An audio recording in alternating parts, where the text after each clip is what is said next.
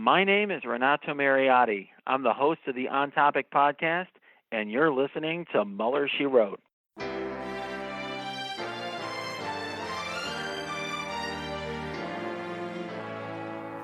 So, to be clear, Mr. Trump has no financial relationships with any Russian oligarchs. That, that's what he said. I, I, that's what I said. That's obviously what the, our position is. I'm not aware of uh, any of those activities. I have been called a surrogate at a time or two in that campaign, and I didn't have not have communications with the Russians. What do I have to get involved with Putin for? I have nothing to do with Putin. I've never spoken to him. I don't know anything about him other than he will respect me. Russia, if you're listening, I hope you're able to find the 30,000 emails that are missing. So, it is political. You're a communist. No, Mr. Green. Communism is just a red herring. Like all members of the oldest profession, I'm a capitalist. Hello and welcome to Mueller, She Wrote. I'm your host, AG. And today I'm going to speak with the author of the book, Bots Against Us The Ongoing Information War Against the United States, with the author Alan Silberberg. Uh, it's a really in depth interview. Uh, he's done so much. He worked with the DNC, uh, looking at the Podesta phishing email. They asked him what he thought about that. He's a pandemic security expert, cybersecurity expert, and he literally wrote the book on bots. There is so much important information in this interview that I couldn't cut it down, so it's going to be the show. But for all the other headlines, check out our sister podcast, The Daily Beans. We have all the relevant news, everything that flew under the radar. I mean, we do cover the COVID updates, the important, you know, what I, what we think are, you know, are important updates from uh, COVID nineteen. We're going to be talking um, uh, on the this you know this episode of daily beans comes out monday morning sunday night if you're a patron and you get it ad free if you're a patron. Uh, but we're going to be talking about sullivan hiring his own lawyer in the flynn case the same lawyer who represented kavanaugh during the confirmation hearings uh, and uh, also represented hillary in the email thing. Uh, we're going to be talking about Pompeo failing to hand over documents to the, the Democratic lawmakers in the House about firing Linick, the Inspector General of the State Department, uh, who was looking into his and run around Congress with that $8 billion the Saudi arms sales. We're going to be talking about the U.S. pulling out of the Open Skies Treaty. We have an interview with security law professor about Trump trying to override governors and, you know, 10A and 1A, the 10th Amendment, First Amendment, and how that impacts it. Um, and also, uh, Kelly Loeffler donated a million dollars to a Trump super PAC. Tried likely, I don't know if she's trying to uh, distract us from the fact that she is an insider trader insider trader. That sounds weird. Uh, we also have some great news about Devin Nunes. Uh, he, he was dealt a blow. Um, OAN's suit against Maddow got dropped. We have a lot of uh, headlines in, in, in today's Daily Beans. So check that out. But for today, uh, I wanted to really just focus on this really, really interesting interview. Um, but along with all the stories that I just mentioned, well, there's also a story out this week from Business Insider that roughly half the Twitter accounts pushing to reopen America are bots. And joining me today to discuss his book called Bots Against Us The Ongoing Information War Against the United States is author and pandemic and cybersecurity expert Alan Silberberg. Alan, thanks for joining me today. Thank you very much for having me. Yeah, I figured if I was going to talk about a story that, that had to do with bots, I might as well bring on the person who wrote a book about it. And thank you. I'd like to talk about your book, but first I'd like your top line reaction to the reporting that came out from Business Insider that researchers at Carnegie Mellon suggest that bots are dominating the Reopen America debate on Twitter. Does that surprise you? No, not at all. Um, I think that the, the, the definition of bots is a, is a broad definition, so you kind of have to be a little bit careful there. However, having said that, um, yeah, uh, many of the same actors that were involved in, in, in trying to stir up the pot with uh, you know, everything from, from Black Lives Matter protests to, to Blue Lives Matter protests to, to Donald Trump rallies to, you know, it's the same cast and characters and it's the same bots. And so we're seeing Russian involvement, you're seeing Chinese involvement, you're seeing domestic players who are who are trying to agitate against each other. And there's a, there's a huge use of bots. I've seen it on Twitter uh, just recently, uh, massive. Uh, we're right back to where we were at the 2016 levels in terms of of bot involvement in in, in politics. So Yeah, and as as, as it turns out, this was a sweeping analysis from Carnegie Mellon. They looked at over 200 million tweets discussing COVID since January and found that roughly half of the accounts, including uh, what they refer to as 62% of the thousand most influential retweeters, appear to be bots. So I wanted to ask you how can we recognize a bot? What is a bot? How do we recognize it? And and and how does that compare to other topics that you just brought up Blue Lives Matter, Black Lives Matter, um, which are apparently typically 10 to 20% bot activity? Um, the reason I mention those is because it's the same pattern of, of activity, the same kind of, you know, you basically, you have a bot network, you have a controller, a human person who's, who's often also active in that bot network as an, as a, as a retweeter or as an aggregator. Um, and what happens is the bots are basically programmed to find each other and to work with each other. And, if someone creates a bot army of 10 million accounts and they all have the same programming, they're going to act the exact same way. Some might have different ones. Like they, there's like the angry bots. There's the bots who challenge you. There's the bots who insult you. There's the bots who agree with you and, and make you think you're they're on your side.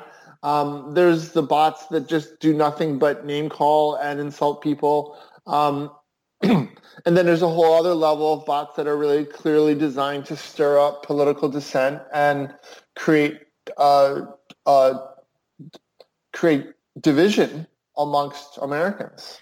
And a lot of you know, I've been we've been uh, covering the Russia investigation now for for a long time on this podcast, and I know up... you've done you've done some great work. Oh, thank you very much. Thanks so much. Uh, but we've we've discovered some ways to telltale signs that something is a bot. Uh, a lot a lot of times there's syntax that it kind of gives it away. A lot of times they'll have um, no picture. Sometimes they'll have, they like to use dogs a lot. Sometimes they'll have uh, a, a, a, like their Twitter handle will be like Bob with a string of 12 numbers after yeah. it. So, so there's a whole bunch of, I mean, you, you just listed off a bunch of good ones, but there's there's several other telltale signs, um, very clear ones actually. For example, um, someone pretending to be an American often will talk about barbecues a lot and how much they love football. Um, but when you look at the pictures they're posting, often they're not from America. They're actually from some other country. Um, you know, or the, or they're they're writing in English, but as you said, the syntax is not correct. Or when you look at their numbers, they use commas instead of periods um, as decimal points. And um, so that right away kind of tells you that you're dealing with someone not from America. Um, and then there's like a whole other level where basically you can kind of test them a little bit and respond. And if they how they respond back to you, you can see kind of how they're programmed. So like the ones that will automatically start insulting you, that's what they're actually programmed to do. The ones that are like kind of give you one one or two or three word re- responses obviously that's all they can do. Um, and then there's humans who are involved with that as well so that you you it's very difficult sometimes to determine you know who's controlling who like is the bot controlling a human or the human controlling a bot? Um, we look for things that are often like you said telltale signs like an account that's been recently created uh, and is also only followed by other accounts that are recently created or only follows other accounts that are recently created. That's a big one. Um, yeah. Another big one is an account from 2009 on Twitter that only has, you know, 55 people following it, but they follow like, you know, 3,000 people. um, um, and they only, supposedly they've been on, on just lurking on, on Twitter, but really they've been a, a bot that's been reused, you know, a few times and um, and then people delete the, the, the, the you know oftentimes the the accounts that aren't caught and aren't banned and aren't blocked will get re reused. So they'll get renamed, they'll get they'll get refreshed, and they'll delete the history from them because um, they think that somehow that means that no one can see it. Uh, and um, but then there's a there's also a pattern of you know instantly getting a bunch of likes and instantly getting a bunch of retweets off of some really stupid insult someone else says to you. And then you realize well gee who's retweeting them? Who's liking them? And then you kind of fall into that whole rabbit hole pardon me of you know just constantly chasing them because there's so many. Yeah, we were const uh, con- uh, recently. Uh, somebody who I follow on Twitter, there there's some movement to cancel um, Tony Stark. Uh, who, who's who's the actor who played Tony Stark? Why can't I think of his name? He's got three names. I sorry, I don't know. It's okay. Uh, I less than zero. Oh, Robert Downey Jr. Robert Downey Jr. If this was a test, I failed it. Yeah, uh, they were they were they wanted to cancel Robert Downey Jr. I can't believe I forgot him. I'm in love with him. Uh, who they're they're trying to get cancel him because of his uh, role in Tropic Thunder, and everyone's like, "What? Like that is the weirdest thing." And and so they were looking at who was retweeting this, and they were finding a lot of bot activity. It's just really interesting. And you mentioned like accounts that were just created, or accounts that were created in 2009 that have 10 two followers and follow 3000 people uh, i used i used to do a test i would oftentimes act accidentally engage uh, with a bot and and i still do it from time to time they're getting more sophisticated but i uh, i would always ask what inning we sing take me out to the ball game Oh, nice. Yeah, I do. I do things like that as well, and especially especially when someone says they're like born in America. Oh, really? yeah. Because anyone who's born here usually is not going to be putting that in their in their bio. right right Um, although i now i now i want to now i want to Well, the the big one in, in 2016 was, you know, an, uh, I love barbecues. You know, I love football. Uh, here's my, I'm, I'm I'm a fan of, you know, you name it, you name the college football team, right? And then there'd be some picture of this some white American, you know, blonde hair with their girlfriend, you know, watching a football game. Um, you know, and in reality, they're, you know, late at night, they're also tweeting, you know, retweeting, you know, Russian media. yeah yeah yeah uh, football and russian media i'm really into those Exactly. Like it's, it's a wonderful combination. Um, but more seriously, though, there are bots involved in our lives in ways that most of us don't even think about. Um, I mean, if you call the bank, you know, on the phone, you're dealing with a bot. Basically, you're dealing with a telephone bot, but you're still you're dealing with a, a, a, ro- a robotic software platform that's designed to handle inquiries and to, to, to respond in certain ways. Though those are programmed in, in hopefully positive ways. Hopefully you're getting the information you need and you know that they are helpful. However, that same exact technology can be used just as effectively in a negative way. Um, and when it's done by a nation state in, in, in, in a paramilitary attack, especially on a country that has no defenses against it and has never dealt with it before, um, basically you're just going to overrun the population just like a virus. It's, Mm. it's exactly like a, the, we did, in fact, 10 years ago when social media was just really getting huge, um, you know, there, were, there was a lot of talk about could you track a virus or something like a, you know, Ebola spread through social media. And it turns out that actually there are a number of studies that show that social media can be a leading indicator of those types of crises because all of a sudden you start to hear about doctors rushing to the hospital or nurses doing double shifts or people with the sniffles in Chicago or you know and and if you did it in aggregate and you're actually listening you could you could kind of get ahead of some of those health kind of movements and and that's also true in politics that's true in diplomacy and unfortunately if if there if those types of tools are used on a populace that's not prepared for it has never had any training in disinformation or in spotting fake uh, media or propaganda um, many countries in Europe and uh, Asia and Africa have gone through decades of this. So they've literally had, you know, they've gone to school and actually had classes like how do you determine a fake piece of information or not? You know, what's propaganda? What's in here? We don't have anything like that because for so long there really wasn't anything directed at our that we could see in an immediate fashion. And now everything is 24/7 and mm-hmm. everything is right in front of us and it's in our hands. It's literally in our hands because you're holding a phone. And Yeah. so so the when someone's on Facebook and they're using it on their phone, the connection there to that message that they're seeing is so visceral. Um, and, um, and so if you magnify that by a billion people, that's how you get control of people's minds is is the use of those types of you know knowing that someone is more addicted to their phone when they're on Facebook messaging than they are when they're talking to uh, the IRS. Um, you know, the um, knowing that someone is way more addicted to Twitter when people are responding to their tweets and retweeting them than when nobody's paying attention to them. Mm-hmm. Yeah, and, and speaking of uh, you know us not being prepared, I mean, I, I I know Ukraine was looking at us in 2016 like, guys, d- d- don't you see this? And and this is especially true, like you said, in a country that's ill prepared for it.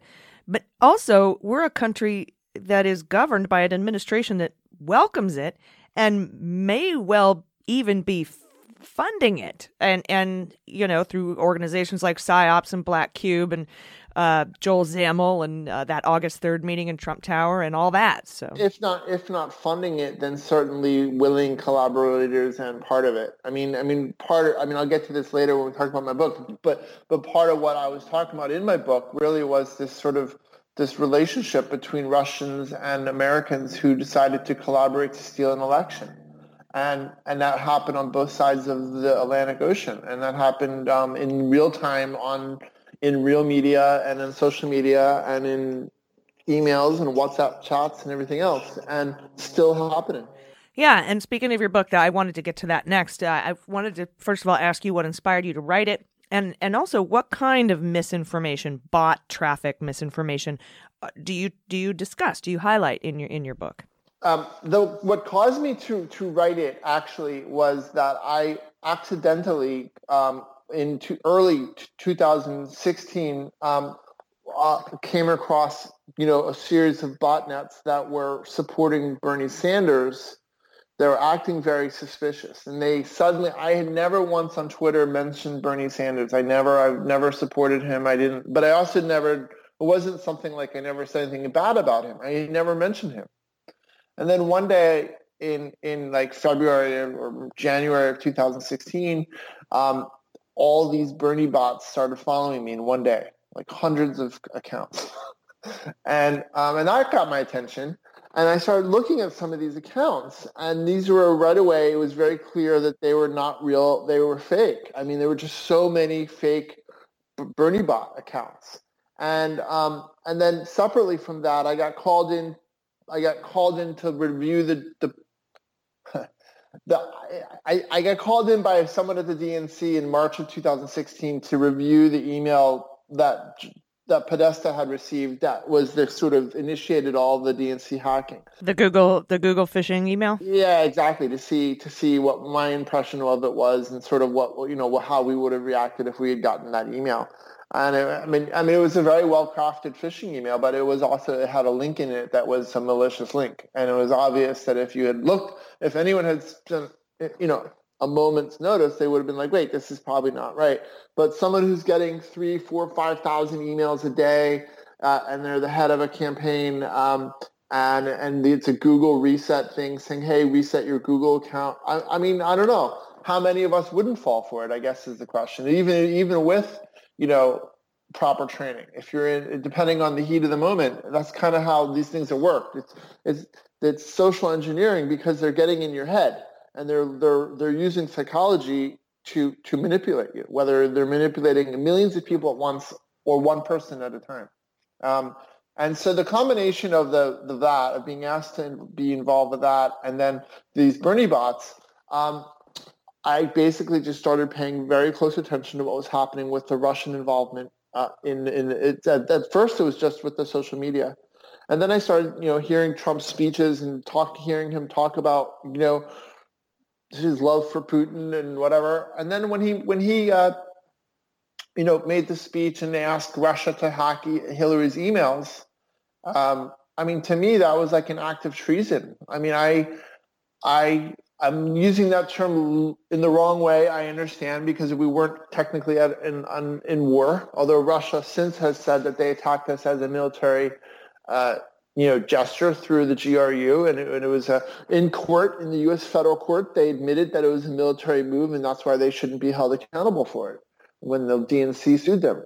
Mm, yeah, and Judge Sullivan, of course, asked the prosecutors in the Michael Flynn case and, and this isn't I'm not talking about what Trump said, but yes, but then also, I mean, it's been the the treason word's been brought up a few times. Yeah, and but I mean, when I said it then, it was more like out of anger, and I I had worked in the Bill Clinton White House. I was young and fortunate enough to to get a job, you know, uh, while he when he was president, and um, I so I actually served under a real president, and I worked with with with real professionals, and, and, it was it was an incredible experience in my life. And everyone I know who was part of that alumni and who's part of the Clinton team, I think would say the same thing. Even with all the lawsuits and all the the craziness that went on, um, you know, the, it was uh, the business of the government and the business of the country was handled in an ethical way.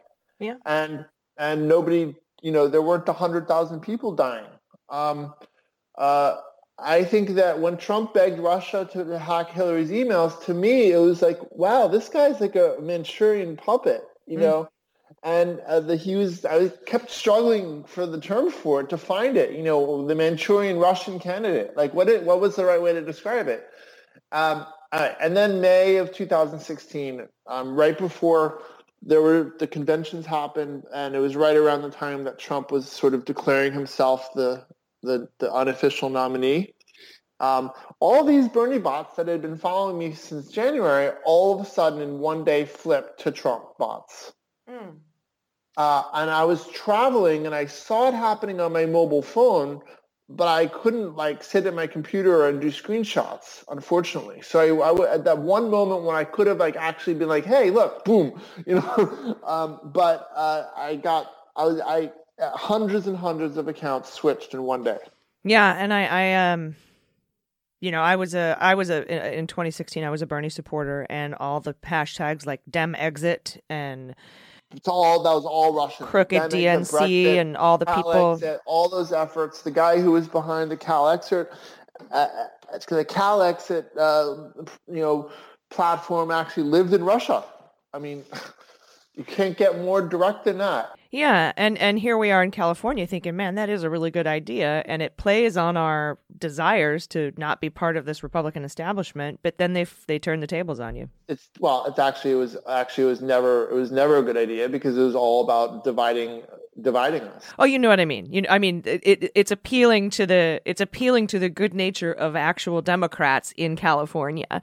Um, because it's propaganda and it's stuff that we've never been exposed to in any kind of real way before. We've heard about it and we've seen on all these on the news growing up. You see about all these other totalitarian countries that were using uh, propagandistic platforms to control their their their countries. Yeah. And um, you know, we were always like, oh, that'll never happen here because of our laws and because we're open society and our you know freedom freedom of press. Um, and now we have the press under assault. We have a government, a, at least a leader in the government, who is willing to subvert himself to the to the demands of a foreign leader. Yeah. Well. Um, and and I'm trying to say that nicely. I mean, I'm, I I really believe there's a much stronger connection. I wrote about this in my book. One of the things that really, really, truly bothered me when I started paying attention to all this in 2016 was we started seeing a, a parallel communication between the Russian, uh, but the Kremlin itself, official Kremlin media outlets, and groups like RT and Sputnik and and some of their kind of like uh, accolades around the world um, that was timed almost precisely with what was coming out of the Trump campaign in 2016. So, for example, Donald Trump would make a tweet about something, and five seconds later, the Kremlin would retweet it. Mm-hmm. Yeah. Or, or the other way around, where the Trump people would actually be taking messaging from the Russians, and then within seconds, it would be repeated and amplified on their end. Mm-hmm. And this happened daily uh, throughout the campaign on hundreds and hundreds of, of issues. And it's to me, uh, it was very clear that what was happening was the Trump campaign was being controlled by Russia. Mm-hmm. Um, and so I, when I wrote my book, I actually had an agent. I do not want to mention him. He's a very nice guy. Um, who who is the, one of the top agents in New York City, and he literally was unable to get my book sold. And they and the reason was because he says, oh, you know, there's more famous people who have stories, or and it wasn't him saying this is what the publishing houses were saying. Some of them were saying that that who cares about the opinion of one cybersecurity expert? You know, um, they were waiting for the Mueller report to come out, so no one really wanted to kind of like make any moves. And then when it became clear that Mueller was being forced out, and then his the, the work that he had farmed out to other agencies might also have been canned, I decided to self-publish the book because I felt that it was extremely important for America to understand what is still going on today. And if you look at this coronavirus situation and the deaths is is so heartbreaking. Um, yeah. But the, the, the lies and the manipulation that we are now going through as a country is almost identical to the lies and manipulation that we went through in 2016, except now the virus is the, the target du jour. Yeah, and uh, by by a lot is is what it seems. And I I, I have to say, um, uh, you know, a lot of. Uh, I think that you and I can probably share a feeling of vindication when the Mueller report dropped. Uh, mine was volume two, yours was volume one. Uh, both, actually, both. But you, you know what I For mean? sure. Because you had just spent all this time writing a book that nobody wanted to buy about bots and cybersecurity and troll farms, and then here is this 250 page volume of a, a Mueller report, which is just a tiny little tip of the iceberg, by the way, that outlines pretty much everything that you were saying for the past year. And so, yeah, and also, well, also, I refer people often to the the U.S. Uh, intelligence community report that was issued in January 7th of 2017. So The while ICA, Obama yeah. was still, yeah, while Obama was still president, um, the, these all 17 intelligence agencies came together under one report and they issued a stunning, I think it was a 17 page report.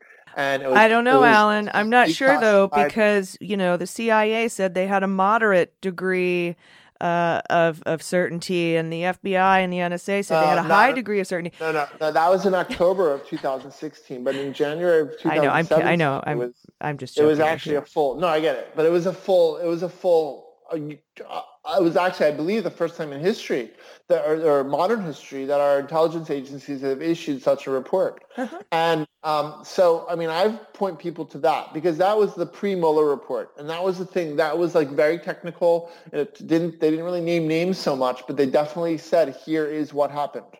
Yeah, yeah. Uh, I think um, you know something that hurt a lot was the October 2016 headline from the New York Times.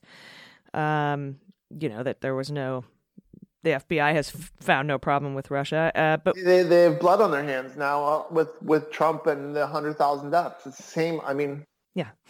And now we're waiting for the counterintelligence uh, volume, uh, part five of the SISI, the Senate Select Committee on Intelligence report. which of Um, course Barr just got you know jammed up. So so I think Yeah. that, not Barr, sorry Burr. Yeah. Um, um, and I think obviously there's some effort to try to muffle that report, but my Mhm. guess is it's going to find its way to the light of day just because of it's bipartisan and ultimately someone's going to leak it if it's not. It'll come out. Mark Warner, Mark Warner will release it, just like Dianne Feinstein released the Fusion GPS transcripts against the wishes of. Right, uh, of- exactly. Yeah, yeah, but- exactly. Um, I think that the problem right now is that right now we still have Fox News, which is serving as uh, the main propaganda network in America, and 24 hours a day is is brainwashing uh, a, a good portion of this country. They're literally being brainwashed. They're being led to believe that a virus that can kill you simply by walking outside um, is not dangerous. And you know, and to that I say, well, if you've ever talked to someone who's had this disease, this virus, you're going to hear a completely different story. Um, you know, or and I think that the divisions that are being caused here, if you look at Brexit, Brexit is a wonderful example because it happened at the same time. It was the same players, the same exact style bot network, the same type of divisionary language and rhetoric. Um, now Britain is floating all by itself. They basically have no hope of recovering their economy. They're going to have years and years and years of pain. And for what? Because Putin thought that this was a great idea to split UK from, from the EU and also at the same time to break the United States. And it, it seems like with Trump as president, we have uh, the second happening also. Yeah, uh, yeah. The, uh, Putin can can be nothing but happy with with what's happening. Uh, Yeah, and so they're using this virus, using this virus to stir up division. These protests that are out there, these fake protests, these these protests that are are, are they're not even protests. They're they're they're rallies disguised as protests. And I did a whole thing on Twitter two years ago that got uh, uh, uh, something like a million impressions. Was uh, I, I I basically wrote a short you know thread including multiple live links showing how Trump pays for crowds to come to his rallies and buses people in and then there's a whole side business of if they give them they give them a hundred bucks and then if they sell some extra um, you know red hats they make more money Mm-hmm. And I guarantee you that the same people who were being bussed into these rallies eight months ago are being given giant American flags and, you know, are uh, being paid to show up uh, in Michigan and in California and other places. Um, and in California, we have 40 million people, and you got maybe what 500 people protesting, but they get a lot. They get a lot of media attention because there's some there's some right wing media agitators who want to see a revolution. They're trying to foment a revolution, and they think that something like this coronavirus and the the rules and people having to wear masks and not have you know keep a distance and all of this somehow that that invades their right to to to you know I don't know what to what have a have a have a cheeseburger while they're getting a haircut at the same yeah, time. I don't know. I don't know. I mean, but it's gonna. I mean, it's gonna keep going as we wait for a vaccine. I know I saw a report that twenty uh, over seventy percent of Republicans who watch Fox News believe that the vaccine is uh, a vehicle that Bezos and Bill Gates came up with to inject tracking chips into you. Uh, and well, that, if that's the case, then uh, well, maybe Well, they the- should just stop using their phones. That's what I said. The best part is they're tweeting this from their iPhone. But Right. um okay, but Steve Jobs is totally safe or Tim Apple, excuse me. Um I, I, think that the reality right now is that we're we're being subjected to a controlling. Uh, you know, Trump is trying to control the government as much as possible. Uh, they've destroyed the EPA. They've gutted the rules of EPA. They've gutted the Clean Air Act. They've gutted the Clean Water Act.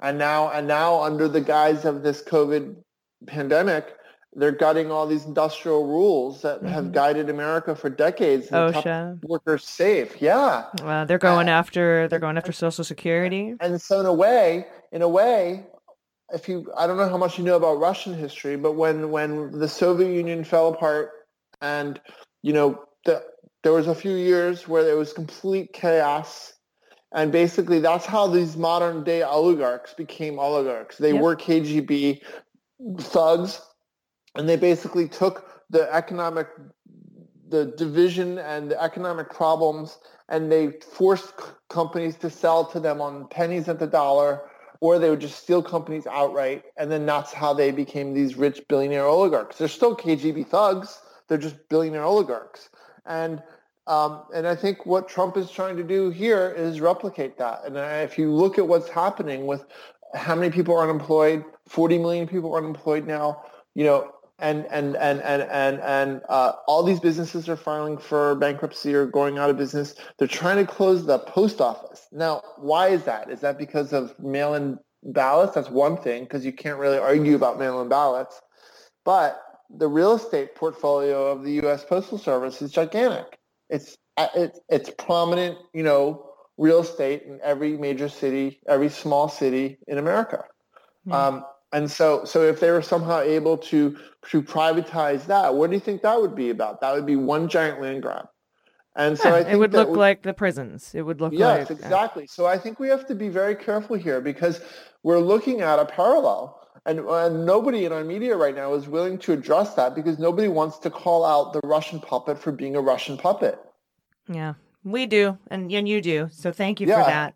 Thank you. And- I appreciate all your work. I mean, you've been phenomenal at covering all this, and, and I think and and in helping to elucidate the information. Uh, I hope we've helped a little, uh, and um, I hope people will check out your book. It's called "Bots Against Us," uh, and you're, I know you're a pandemic cybersecurity expert, um, Alan Silberberg. Thank you for speaking with me today. I really appreciate it. All right, everybody, that is our show for this week, our penultimate show. Uh, please join us next week for the final episode of Mueller She Wrote. And everyone, please subscribe to the Daily Beans, where we will continue to bring all the Mueller news to you. You can find it wherever you get your podcasts.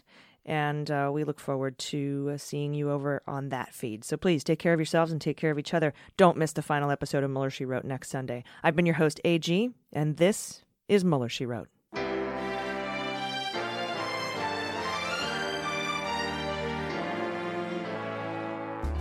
Mueller She Wrote is executive produced and directed by AG and Jordan Coburn, with engineering and editing by Mackenzie Mazzell and Starburns Industries. Our marketing manager, production, and social media direction is by Amanda Reeder. Fact checking and research by AG, Jordan Coburn, and Amanda Reeder, and our knowledgeable listeners. Our web design and branding are by Joel Reeder with Moxie Design Studios, and our website is MuellerSheWrote.com. MSW Media.